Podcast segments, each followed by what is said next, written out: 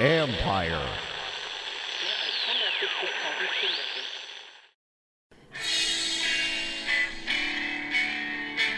Called the fake news the enemy of the people, and they are. It's a serious question. I, I appreciate your passion. I share it. I've addressed this question. I've addressed my personal feelings. And I want you all to know that we are fighting the fake news. You're listening to Just Ask the Question Adventures in Reporting with your host, Brian Karem.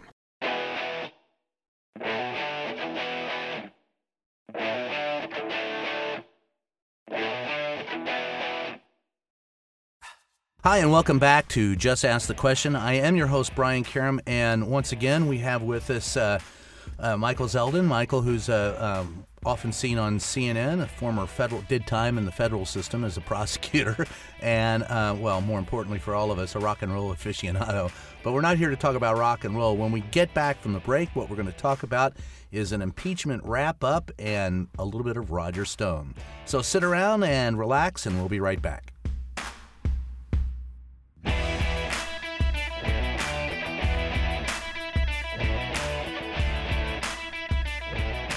Hi, and once again, thanks for joining us. I am Brian Karem, and this is Just Ask the Question. And our guest today is Michael Zeldin. And Michael, I guess I'm going to start out just asking this question. I read today that, um, uh, and I believe it was George Conway who said that uh, they may have to impeach Donald Trump once again. Do you see that as a possibility? Not on the present evidence. There'd have Yeah. to be something substantially different and much worse, like a, like the commission of a felony, because otherwise, while double jeopardy concepts don't apply here, double jeopardy being if you're acquitted in a criminal trial, you can't be retried for the exact same thing again. No two bites at the apple. In impeachment, that really is not the case. There is nothing that prohibits it because it's not a criminal justice matter. It's an ethics sort of But it would breach be of kind of public trust. silly, wouldn't it? Yeah, it would be politically silly. And, Suicide. Um, I just don't see it happening. So, so absent something, as I said, Brian, absent something new. new So and substantially new. and so, and yeah, and substantially. Well, we've already proven that you know you can do quite a bit and get away with it. But let's talk about that. The fallout from the impeachment. Um, some have said it's emboldened Trump, that it gives him carte blanche to do as he wants, and that uh, the separation of powers are now dissolved, and the and the presidency is much more powerful because of what happened in impeachment. And I'd like to get your thoughts on all of that, and if we can unpack it, starting out with, do you think it's emboldened him, and do you think it's uh, weakened Congress? Yes and yes. I think it's clear that it's emboldened him because what did he do right after the acquittal? He released from the White House and removed from the Foreign Service the two witnesses who testified against him Vindman, Lieutenant Colonel Vindman, who said that the transcript, so called transcript, wasn't fully accurate and that um, what the president was doing was alarming. And Sondland, the ambassador to the European Union, an appointee by Trump, was removed. His testimony was that, yes, in fact, there was a quid pro quo between Trump and Zelensky for a White House meeting. So the first things that he does after Susan Collins and Senator Ernst thought that he would learn a lesson was he learned a completely opposite Well, lesson. he learned a lesson. Right. It just wasn't the lesson that anyone was expecting. Right. Which was I I can, you know, to use his famous line, kill somebody on Fifth Avenue and get away with it. Um, he, he that's how he interpreted it. So yes, I think it is emboldening of him, and two, consequently, it is disenfranchising of the Senate and its oversight responsibilities. And the thing that struck me during the Senate um, testimony well, there wasn't really Any test- there was no- testimony. there was presentation, Yeah. um, and then and then um, follow-on vote was how willing the Republican majority was to cede its oversight responsibilities to the president, and that is That was disheartening. it, it was surprising as well. I mean, you'd think that one of the things that they would want to protect is their constitutional prerogatives as a separate and equal branch of government to ensure that they have, you know, the separate and equal powers. But they seem not so concerned about that in the case of this president. What do you think the fallout will be? Well, I think that the president will continue to behave as we see the president has behaved in the past uh, three years. I think that if he's reelected, that he will be even more um, vindictive and um, there'll be purges throughout the government. Uh, I think that it's a very scary proposition, a unbridled Trump. I mean, in this first term, he at least had, you know, some governor on his behavior, which was his desire to be reelected. Now, um, although he talks about being president for life for life. um, that's not going to happen, I wouldn't think. Well, but, but you know, you never know with these Republican senators. Right. But um, but, but seriously, um, without the check of having to run for reelection, goodness knows what behavior we'll see um, from this president. There have been, and I I'll go back to the um, the I guess it was on Friday when he had the celebration in the East Room. Um, both uh, uh, a candidate for President Walsh and uh, I think Mitt Romney and a few others in the GOP say that what they saw there was the President of the United States um, sacrificing and, and diminishing the, the GOP, and he's now the head of a personality cult. Well, you know that those sort of subjective observations are, you know, left to each individual. But what is clear is what we just said, which is that the president feels emboldened.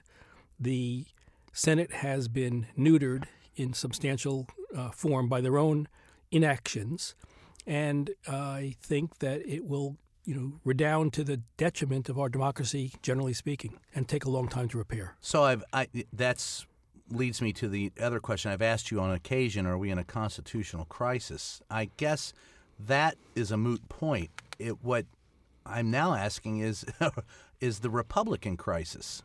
Well, our values are being challenged. There's no question but that the President of the United States challenges every day the core values upon which we were um, founded.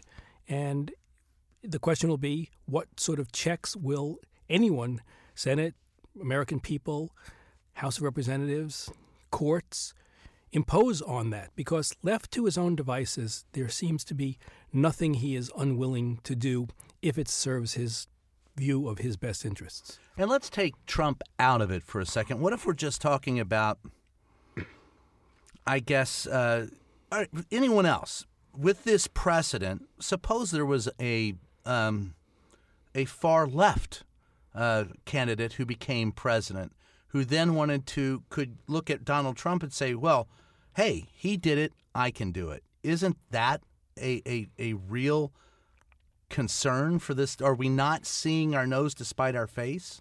Well, one can hope that Trump is an aberration, and that whether your politics are on the left or on the right, that you behave within you know, sort of constitutional norms. So you take Ronald Reagan, whose politics, to my politics, were on the far right. Yeah, he behaved yeah. within constitutional norms, generally speaking. He had Iran Contra, which was problematic.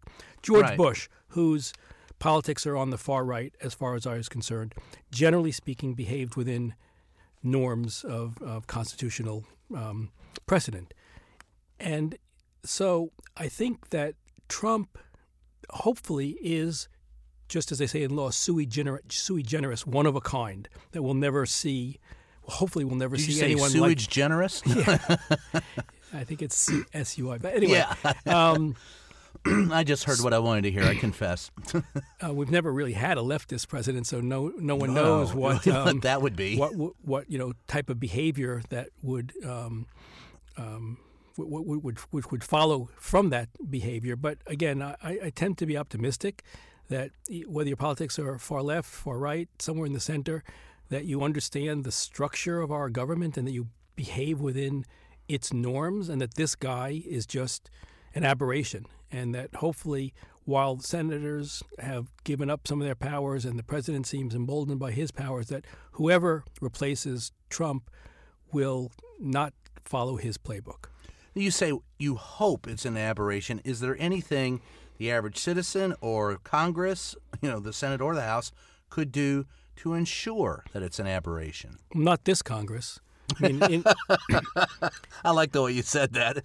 I mean, I, I suppose there are things that could be thought about, um, but they would most likely require some form of constitutional amendments. And, you know, again, I am one who is very reluctant to open up the Constitution for, you know, tink- for tinkering, given Right. you know, given the politics of of the of the day. Um, God knows what they would do to um, Jefferson Hamilton's view of um, Well, behavior. yeah, yeah, yeah. I can only imagine. Um, and in fact, I don't want to. Well, I mean, when you think that that uh, it's an aside and it's sort of snarky in a way, but if you think that the president of the United States gave the Medal of Freedom to Rush Limbaugh, and you read what Rush Limbaugh has said about sort of our democracy and the manner in which the government should function and the roles of people within that, and his, you know, um, points of view, which are, are should be outliers. Though I know he has a big following, but his points of views Yeah. um, are so undemocratic and, and, and, and so wrong, in my view, that when a person like him receives the uh, highest civilian medal in the United States government, it just says volumes about the way this president and the, I guess, the Senate majority who went there for the award ceremony, uh, standing next to a Tuskegee, Tuskegee Yeah, Tuskegee airman Airman, who yeah. should have received it. Yeah. Um, it, it just it causes you to blink and wonder what is going on. Well, I think it's just a, it's cheapened, of course, and it's like a participation medal or a medal of popularity for the president. That's, I mean, if you think of the people who've gotten that award in the past, I think Maya Angelou got it. It's, it's kind of hard for me to to see Rush Limbaugh, who has denigrated uh, a great many people and is a bit of a racist. That's saying it lightly. Going forward, what do you see happening if Donald Trump is reelected? Well, what we said um, a moment ago was that there'll be um, palace purges. Anyone who he thinks is not with him, I think, will be banished um, from the kingdom.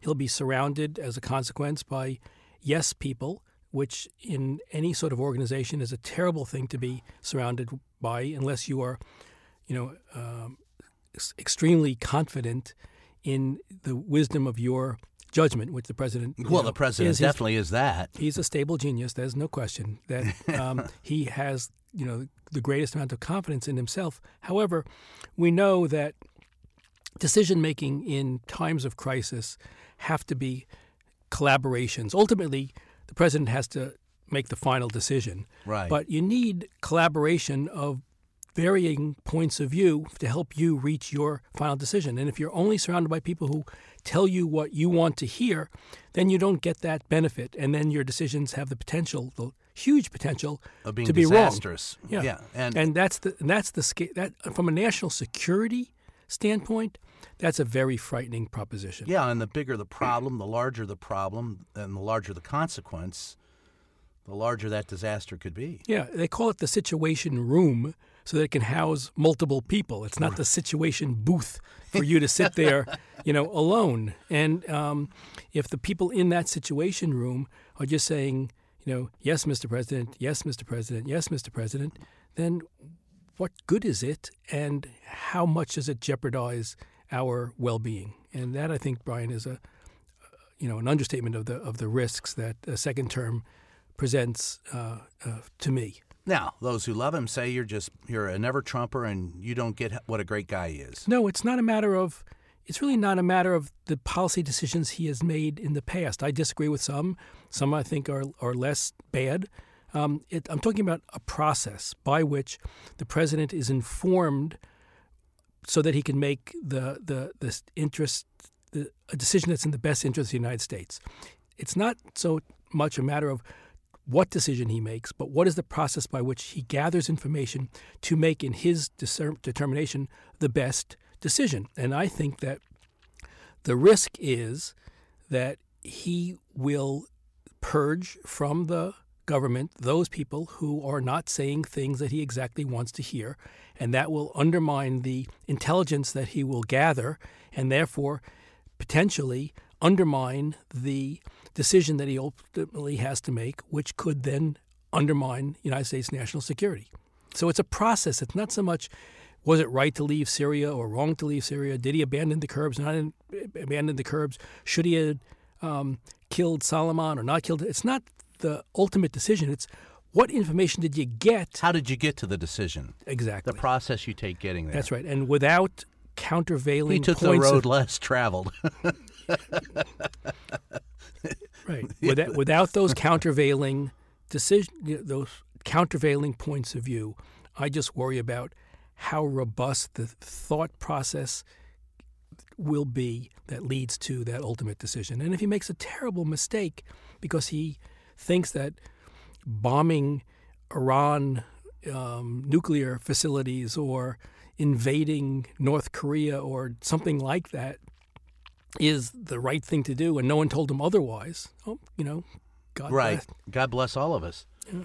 Uh, we're going to take a short break, and when we come back, I want to talk a little bit about something that happened today, and which may also uh, be uh, kind of a, a result of uh, of uh, being acquitted, and, and, it's a decision that affects someone that uh, is going to go to jail, or maybe not. So when we come back, more with Michael Zeldin. Stay tuned.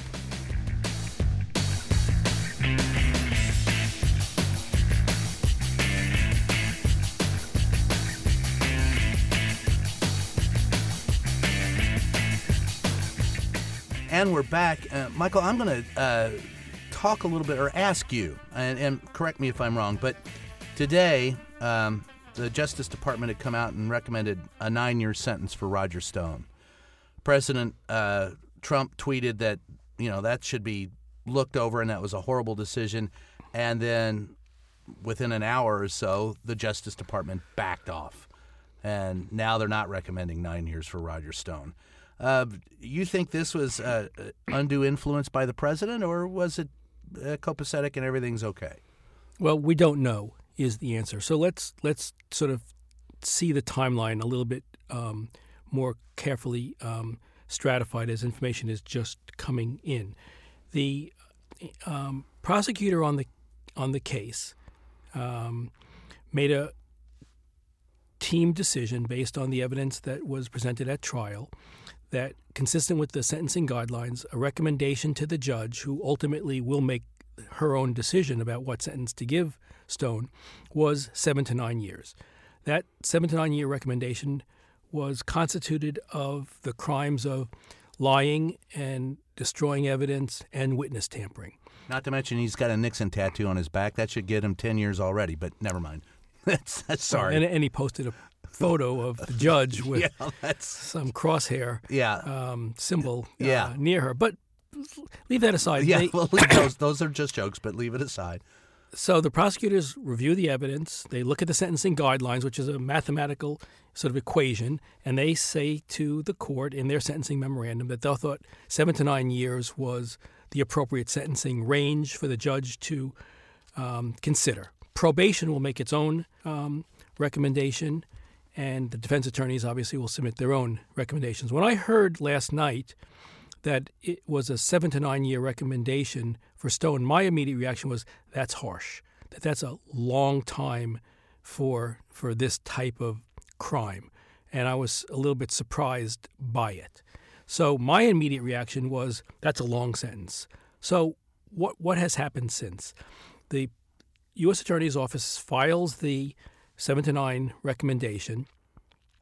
Apparently, Main Justice, so this was done in the United States Attorney's Office in the District of Columbia. Apparently, Main Justice, who um, claims not to have been fully involved in the sentencing memorandum decision, says it's going to take a, a review of the recommendation independent of the U.S. Attorney's Office.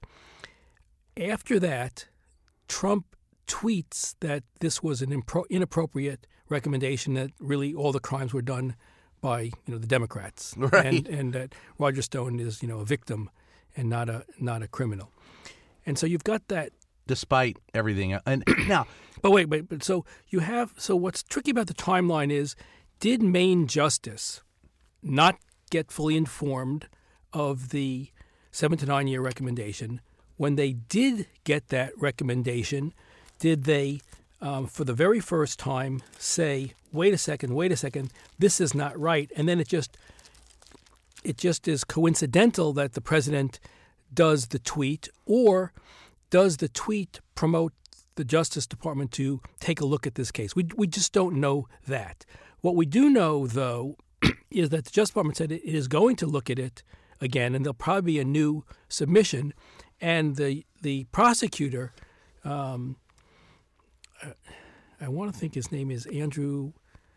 It's like it's like Zelensky. It's Yeah. Um, who was a, a, a Mueller prosecutor out of I think Virginia U.S. Attorney's Office, has resigned from the case um, in the last few minutes in Yeah, the right. aftermath of of this. So let me let me And ask. so so there's a lot to sort of be. There, there are a lot of facts that still have to come forward, but on a pure appearance basis, until we know all of the Right. facts, on a pure appearance basis, it sure looks like the political politicalization of a criminal case. a criminal case that should not be politicized. So, two questions spring to mind. One is A, why did you think it was a harsh sentence? What do you think it should have been? And two, when the president says uh, the crime was committed by the Democrats, could we go over what actually Stone was convicted for? Let's start there. What what did Stone do that got him uh, uh, convicted? He lied to Congress about um, the activities between him and uh, WikiLeaks to receive information about um, the breach of the servers in the DNC and the release of Hillary Clinton's uh, emails, the Russia, if you're listening stuff. Right. They say Stone was um, intimately involved in, in that, that he um, may have And dis- he was found guilty. he was found guilty of lying to Congress about his knowledge of that. Right? He didn't plead out. He was found. No, he went to trial. Yeah. Yeah, he went to trial. He was um, found guilty, I think, of um, eh, eh, tampering with evidence that they were looking for that, that might help shed light on this uh, WikiLeaks uh, scheme. And then, most importantly, from a sentencing standpoint, he was um, convicted of witness tampering, that is, trying to convince this fellow, Randy Credico, from testifying. Remember, there's that Right. famous part of the um, uh, information that was rec- seized from Stone, where Stone is telling Credico he wants him to behave like the uh, witness in The Godfather by not all of a sudden remembering anything. Remember, he says, Yeah. I can never pronounce the guy's name. It's Frank Pangelico. Pangelic. He said, Frankie Angels, he said, you should, you should, you know, essentially, Pantangelo. Pantangelo, you should do that. Yeah. And that, you know, was was witness tampering, and that's what gets him under the sentencing guidelines the longest amount of time. So that's what he's that's what he's convicted of.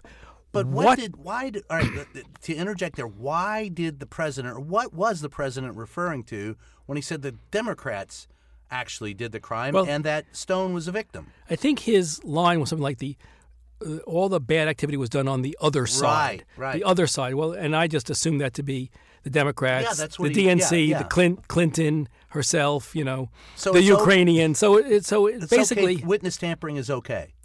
Well, what what he yeah, I suppose what he is saying is that Roger Stone, like him, the president, is the victim of of, of, Circumstance. of a hoax, um, and that the real bad actors, and that's why Giuliani is out there every day trying to get to the truth. He and you know O.J. Simpson are looking for the real The killers. criminal.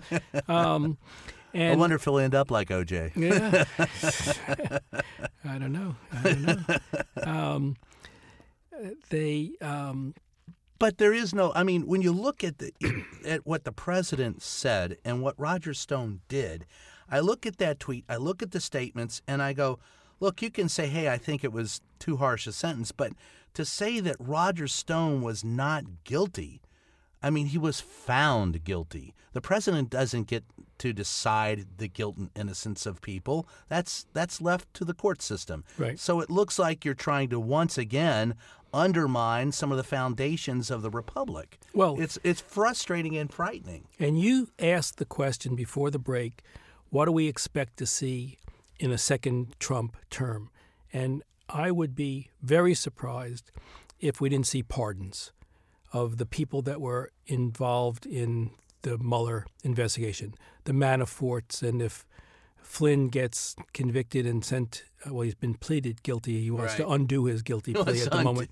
But those people who, um, especially the Manaforts and the Stones, who you know didn't testify, if you will, against um, the president, I expect that we'll see pardons for them. I don't. I don't think he has um, the nerve to do that now. Um, but if he's reelected, I think that that's something that yeah.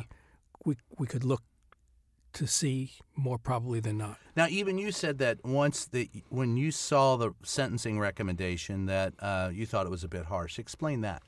Well, I think generally speaking, uh, our sentences in the United States are way too long. I think the sentencing guidelines, that which is the system by which recommended sentences are calculated, are just way too high. And that while the prosecutors were following those guidelines properly, I think those guidelines need to be revised by Congress. But what happened when the guidelines went into effect, each year, as members of Congress or the president wanted to be quote unquote tough on crime, They got harder. they got harsher and harsher. Yeah. And so when you think about what Stone did, there's nothing acceptable about it. But when you think, is that nine years in prison worth of, of time telling Randy Credico, you know, uh, both of these guys are buffoons in my estimation. telling Randy Credico to behave like the Godfather and making a lie to Congress that, you know, it's a lie technically for sure, but it's not like um, uh, horrible, you know, no good, terrible, horrible. You know, so right. so to lie, it's you know, is a lie by um, misdirection. You know, you, think, well, if you're going to go to jail for that, that's you know, one two years sort of thing, Right. probation and and restitution if you know anyone was financially injured and um, some sort of community service. You know that there are better ways to send examples Well- than than sending you know uh, however old he is, seventy something year old man Sixty-seven-year-old man. Yeah. to to jail for, for, for nine years. I, I just and I'll be interested to see how um, Amy Berman Jackson, the judge in the case, um, behaves in, in this case. Whether she'll do a downward departure from that recommendation or or, or not, because she knows everything. She has read the unredacted Mueller report. She has listened in on the trial. She has read all of the discovery that the the United States government got from Stone's um, computers and and the like, and so she's really sort of in the best position um, to make decide. make a decision. Now, Amy and I um, were, uh, were young lawyers together in the D.C. Superior Court. I like her very much, and she's so smart, and um, I think she's a very fair-minded judge. Um, so, you know, if, if she says this is seven to nine, I'll still say that's a long sentence, but I trust her her judgment because she's seen way more than I've seen. Similarly, if she says this is three to five, two to four, um, I will not, you know, Not feel blink. bad Right. that the Roger Stone got away with something. You know, Well, so the question. remember I wrote a piece for CNN.com. People can go read it um, a year or so ago, saying I thought that um, Manafort's sentence was too harsh Yeah, I remember that piece. I read it. because I think that I hadn't thought of it that way until I read your piece. Well, I'm glad that you read it. you, you, you and my mom. Maybe the only two readers I've got. Well, My dog doesn't read, so problem. try try writing for Playboy. all those pages. I'm not going to make that joke. yeah, well, all those pages are stuck together under somebody's bed. Nobody ever reads those. But uh, that's I, I no. I read that piece and I remember that piece because I I had not thought of Manafort and what he did in that um, in that light until I read it and it made sense. But the the the question there will be afterwards if the um, if the sentence remains, if the judge says, "All right, seven to nine," and, and sticks him in jail for seven to nine, then they're going to say that that's a never Trumper uh, uh, um, judge, and that that's you know what guided her in making that decision. And if she revises it downward from seven to nine, and you know does two to four, three to five, then there are those who are going to say that Trump influenced her and that it wasn't it wasn't real. And what's scary to me is that, um, as you said, she knows the case better than us. We should trust her to do it.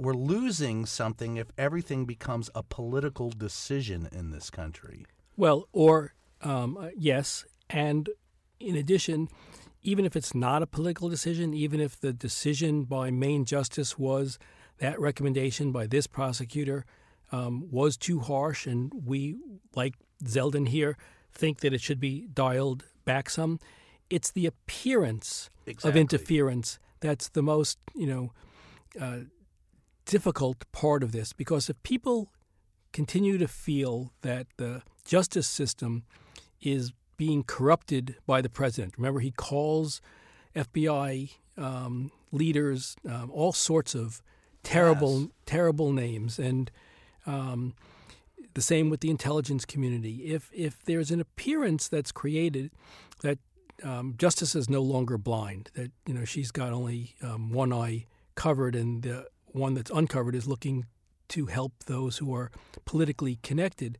That's again, that's one of these things that I say undermines sort of the democratic institutions upon which we were founded, and that will take a much longer time to to remedy. You know, for for example, if you're of the mind that climate change is, is real and the president's efforts to roll back environmental enforcement is is is terrible. If you're of the mind that these trade agreements are in, in unfair to, to workers and they don't take account of environmental concerns, um, all of those sort of policy decisions, you know, come four years or eight years or some number of years from now, assuming we still have time on the environmental clock, can be changed. What can't easily be changed, though, is sort of the cynicism or um, view that the system is just corrupt. Rigged. It, Rigged right. for the rich. and and um, that is what I worry about most. Is you know what what are how I I don't understand if you're a, a teacher of history in in in middle school, what are you telling your kids about what's going on here? How do you explain this consistent with you know the founding principles of our country? It's almost impossible, it seems to me, to explain it because it's so irrational. Well, it, there is a rationality to it, or there is a logic to it, but not nothing, as you said, that is consistent with our founding principles. Right. And that's, that's my view. yeah. And I, I, what scares me the most is how long it will take to overcome that particular mindset. It's you know I was always taught, and I was brought up in a, in a family of lawyers. Every every person is equal in the eyes of the law, and it seems like that's not the case today. Well, it never w- really was the case. Of course, but, but but it was, but, a- but it we, was a we- nice, nice, nice idea. It was a to nice platitude, Yeah, right? Right. Um, I mean, for sure, the Justice Department, and you know, it always makes me. We at least tried to aim for that. Yeah, that was it was a good aspiration, but Yeah. you know, when you think about um, the rule of law, the rule of law, you know, the mantra that we hear over and over, the, the rule of law, you know, interned Japanese. The rule of law, Yeah. you know, gave. Um, uh, us the Dred Scott, Scott decision, You know, yeah. the, the rule of law gave us Citizens United. So a lot of rules of law that I don't, you know, quite um, Agree uh, with, agree yeah. with. But you had a a sense, generally speaking, that people were endeavoring to do the right thing. We might disagree on what the right thing is, but they were, as I called it, operating within the mainstream of constitutional um, principles. In this case, I think we've gone off the rails in that respect. And that's why I don't know what you teach kids.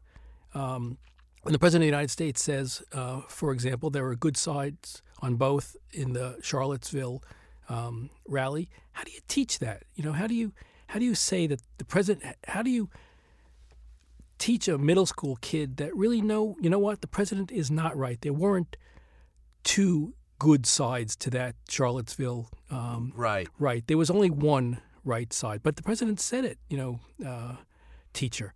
Yes, well, but the president, and it's just a, a conversation that um, I think has generational implications. I want to read you something from uh, Robert Kennedy, uh, and then I want to ask you a question.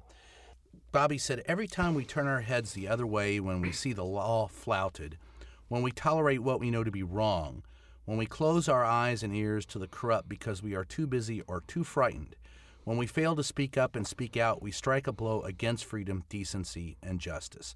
And that's a quote from him. And um, I, I mentioned it to someone. They said, "Well, who cares what Bobby Kennedy said? He he was you know a womanizer and he was a POS that was involved with a mob."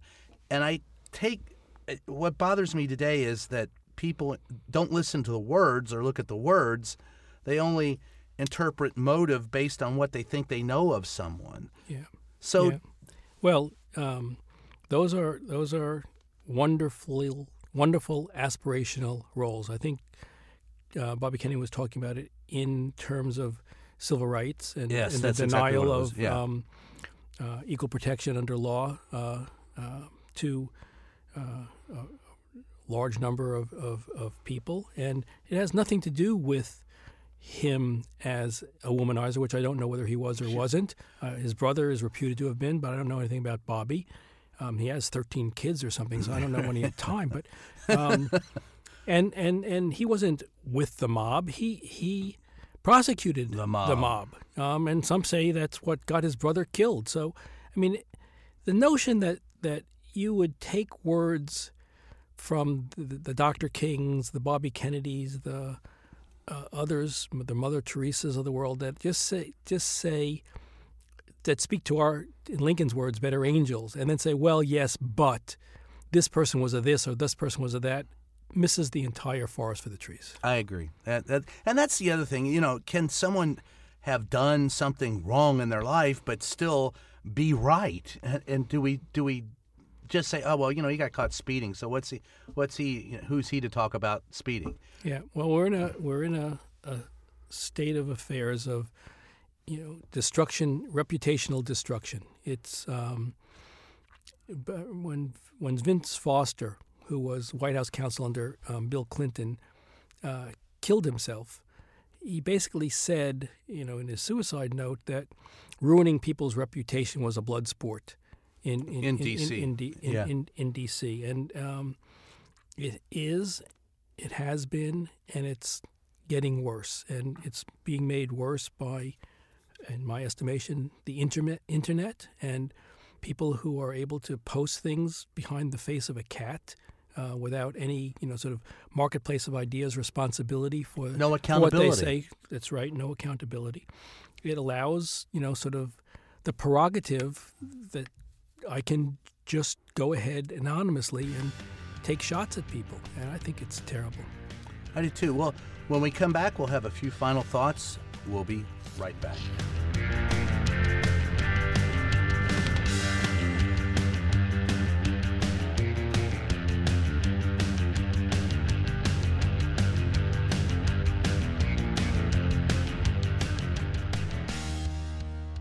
And we're back, and, and Michael, I can't end a segment with you without talking a little bit about rock and roll.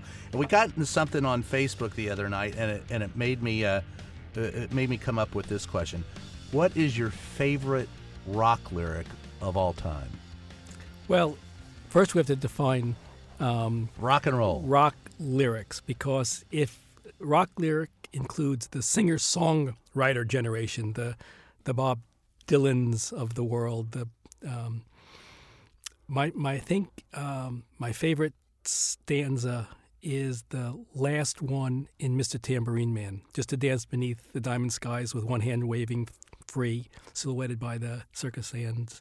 That that Yeah. that line to me is just great poetry and and great um, imagery. I, I like the Dylan. Uh, it's kind of tongue in cheek, but I, I think I told you before. I I like. Um, uh, Abe said, "Where you want this killing done? Out there on Highway 61." God, it's I mean it's it's it's the it's the opening verse of uh, of Highway 61 revisited. it's right and it's Abraham um, God said to talking to, God yeah, about the, the, the, the killing of Isaac. God, Yeah. God said to Abraham, kill me his son. Abe said, man, you must be putting me on. God said, no. Abe said, what? you can avoid me, Abe, but if next Next- time you see me, you better run. He said, "Okay, where you want this killing done? Right. Out on Highway 60." Right. That's that's it, uh, it's just wonderful stuff. But but but the but the the last um, stanza of Mr. Tambourine Man f- for me is is just uh, wonderful. I also um, like um, uh, particularly um, in my life the the John the, Lennon. the John Lennon Yeah. song. I think that um, that's just a wonderful song, and the You know- notion that that there there are you know places I'll remember all my life, Life. but none of them essentially compared to you and where Right. we where we are. I think it's just a lovely a lovely song. There's I, I- there's a bunch by Lennon that I like. Um, one by Harrison, "Something in the Way She Moves." Yeah. and you know, out of something is a is a great line. But Lennon, there was um, his last album, "Beautiful Boy." Close your eyes, have no fear. The monster's gone. He's on the run, and your daddy's here. Right. And as a when I was a father to young boys, that was that that just hit me in a way I, I never thought it would. Oh my God! He has start, you know it's in that it says before you cross the street, take my hand. take my hand. Life is what happens to you while you're busy making other Right. plans. It- that, yeah, that gives me Poignant. goosebumps. me too. Yeah. Given that he's you know and he died. Dead. Yeah, six months after that happened, after he recorded it, 1980 at December age 8th. 40. Yeah, I remember where I was then. Yeah, me too. Where were you? Million Al's Pizza Place on uh, 18th Street in, in Adams Morgan in D.C. Wow, I was um, I was working at a pizza place that night in uh, Columbia, Missouri, and then I had to go and do my night shift at KCOU, which was the uh, campus radio station. And for those, you, Major Garrett from CBS, he and I both worked at that station at the same time. How fun is that? and um, I was I had the I had the two a.m. to six a.m. shift, and I played uh, Beatles music all night long. And I remember when the AP wire machine went off, and they dec- I couldn't believe it. But it's uh, you know there was five bells, which back in the day, if you heard five bells on the AP, that meant like nuclear war. Uh, it was five bells, and it was John Lennon dying or being shot and killed. Mark David Chapman Yep, yep. for a bad signature. Yeah. Right. Well, he had um, he had issues. He thought he, well, you know, he had major issues, but he thought he was John Lennon, and he couldn't couldn't handle John Lennon coming out of retirement. But I thought as well that he had Lennon had like signed an autograph for him in front of the Dakota, and then Like a Lennon week was before. and Lennon was coming back, and he was upset about the. I mean, anyway, you think he's you know he's a mentally ill Yeah, he was mentally ill. individual. Yeah. It's just too bad he had a gun. Yeah, yeah. Well, there's there's another issue, Yeah. and Yeah. and you know Lennon that particular he was one of the ones that gave us um, indirectly DACA um, because he fought with the Nixon administration for. Uh, to stay in the United States, yeah, yeah, and for- that led to the Dreamers Act. And, uh, Yeah. And the irony, of course, is that Lennon, who was a, a generous man, also bought um, bulletproof vests for the New York City Police, police Department. department. Yeah, yeah, Should have been wearing one. yeah. What God only that? knows. You know, uh, I, I take this class at Georgetown University um, on Tuesdays and Thursdays with my wife on um, hi- history of the United States from the mid 1800s to the mid 1900s, seen through the eyes of baseball. It's wonderful. It's Oh. a wonderful. It's a wonderful class. But the teacher, who is terrific, um, is a Civil War hi- historian, and I said to her um, at a break, I said, "So, if Lincoln's not assassinated, or if um, Andrew Johnson is not his vice president, Mm. Right. what does Reconstruction look like?" And she said, "Like."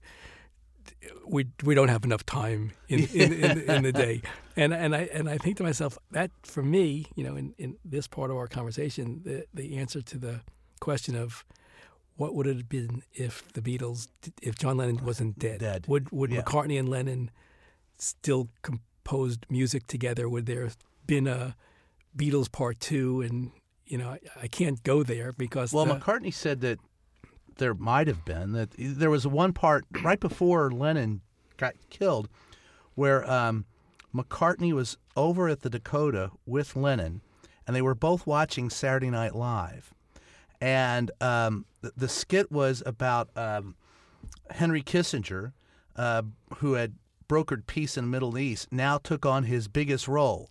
And he had uh, Dan Aykroyd as Paul McCartney and John Belushi as John Lennon. And he said they're, he's bringing together McCartney and Lennon, and they shook hands. And uh, Lorne Michaels had said, "Look, uh, everybody's offering you hundreds of million dollars to play off you a dollar fifty. Come together." and he said uh, Lennon and McCartney were watching that on TV and almost got in the cab together and drove down to, to 40 Rock. And he said then they thought, ah, what the hell? We'll just we'll have pizza and watch TV. So That would have been so, so wonderful. I know there's a, a moment in history that could have been, yeah. and and you wonder, you know, you wonder what he would think or say about today. Well, I don't think he'd be very happy. Well, remember there was talk about a rock song that uh, reverberates. This was in '71, so almost 50 years ago when he wrote "Just Give Me Some Truth." I'm tired of hearing things from neurotic, uptight, uh, Right. narrow-minded hypocrites. All I want is some truth, and that I think plays well today. Yeah. So does um, all we are saying is give, Give peace, peace a chance. chance. Yeah, Oh, yeah, yeah. Yeah, uh, that would be nice. Just we've never really tried that. No, we've not had a, a, a left-leaning president, and we've not given peace a chance. So No. who knows? Maybe, So what do you got? Maybe- rock, maybe- rock, rock maybe- and roll, baby. What do you got? Maybe. Uh, so I was thinking because you're you sing in a band, and There is that rumor. it, it, uh, it, it is a true statement that I make. yeah. Um, and I always wondered, since I can't uh, carry a tune, not even literally on a radio, I, um, if you could have, and, and you're singing in your style, which is Right. um, In you know, sort of rock and rock and roll generally. And, Yeah. Um, and you're not going to be. The answer to your quest to my question can't be Pavarotti because Okay, you're not. okay. an op- I, I always wonder when there are singers out there, do they think to themselves, if only I could sing like, or if I could wave a magic wand and have the voice of, whose voice w- would I have? You know, would I would I want to be, you know, George Thorogood, or would I want to, would I want to be, On the day know, that I was born. you know, or or, or would I want to, you know, want to be Paul McCartney? You know, who would I who who would I want to? we who- were just 17. I think for me, it's, um, I, I wish I could hit a maybe a note that I can't hit because, you know, everyone has a, nobody has, you know, like Freddie Mercury's range. right. And you, Well, this is the reason. Actually, it's funny that you say that because I was I was watching um, the li- Live Aid. Um, yeah. and and I just marvel at at, at Freddie Mercury's His range. range. I, it, to me, that Yeah. I don't want to sing like anyone else. I wish I had a wider range. I mean, I can hit, you know, and there's falsetto that you can hit certain notes in, like if you want to do ACDC or, or you know, even some of the Beatles, hit, woo, you know, that stuff. But I, You could be Little Richard. yeah, I couldn't. but the ability, you know, and that's funny that you say that because McCartney said that was who influenced him to do the Scream. Was Right. Little Richard. Right. They played on the same venue, but um, just the idea of widening my range a little bit so I could hit and do different songs that I don't do that I like. Mm-hmm. But I don't ever want to be any. I don't want to have anybody else's voice. And, and I'm sure they don't want mine. Well, they certainly don't want mine. I'm sure between the two of us, yours is the one that's getting chosen. Well, but there is a certain freedom in singing that is is great, and, and if you can get people up and dancing and enjoying themselves as a singer, man, that's that's what nails it. That's Yeah, that's yeah. what makes it fun. Yeah. Well, next life. Well, I do that in this life so I can stay sane. Yeah. Well, you you need something to keep Yeah, you sane, right. given where you work. yeah. And we won't even go into that. So, listen, Michael, I appreciate you coming, and once again, and you got to come back because it's always fun. Anytime. Okay. The name of the show is Just Ask the Question. Thanks for joining us. I am your host, Brian Karem. We'll catch you next time.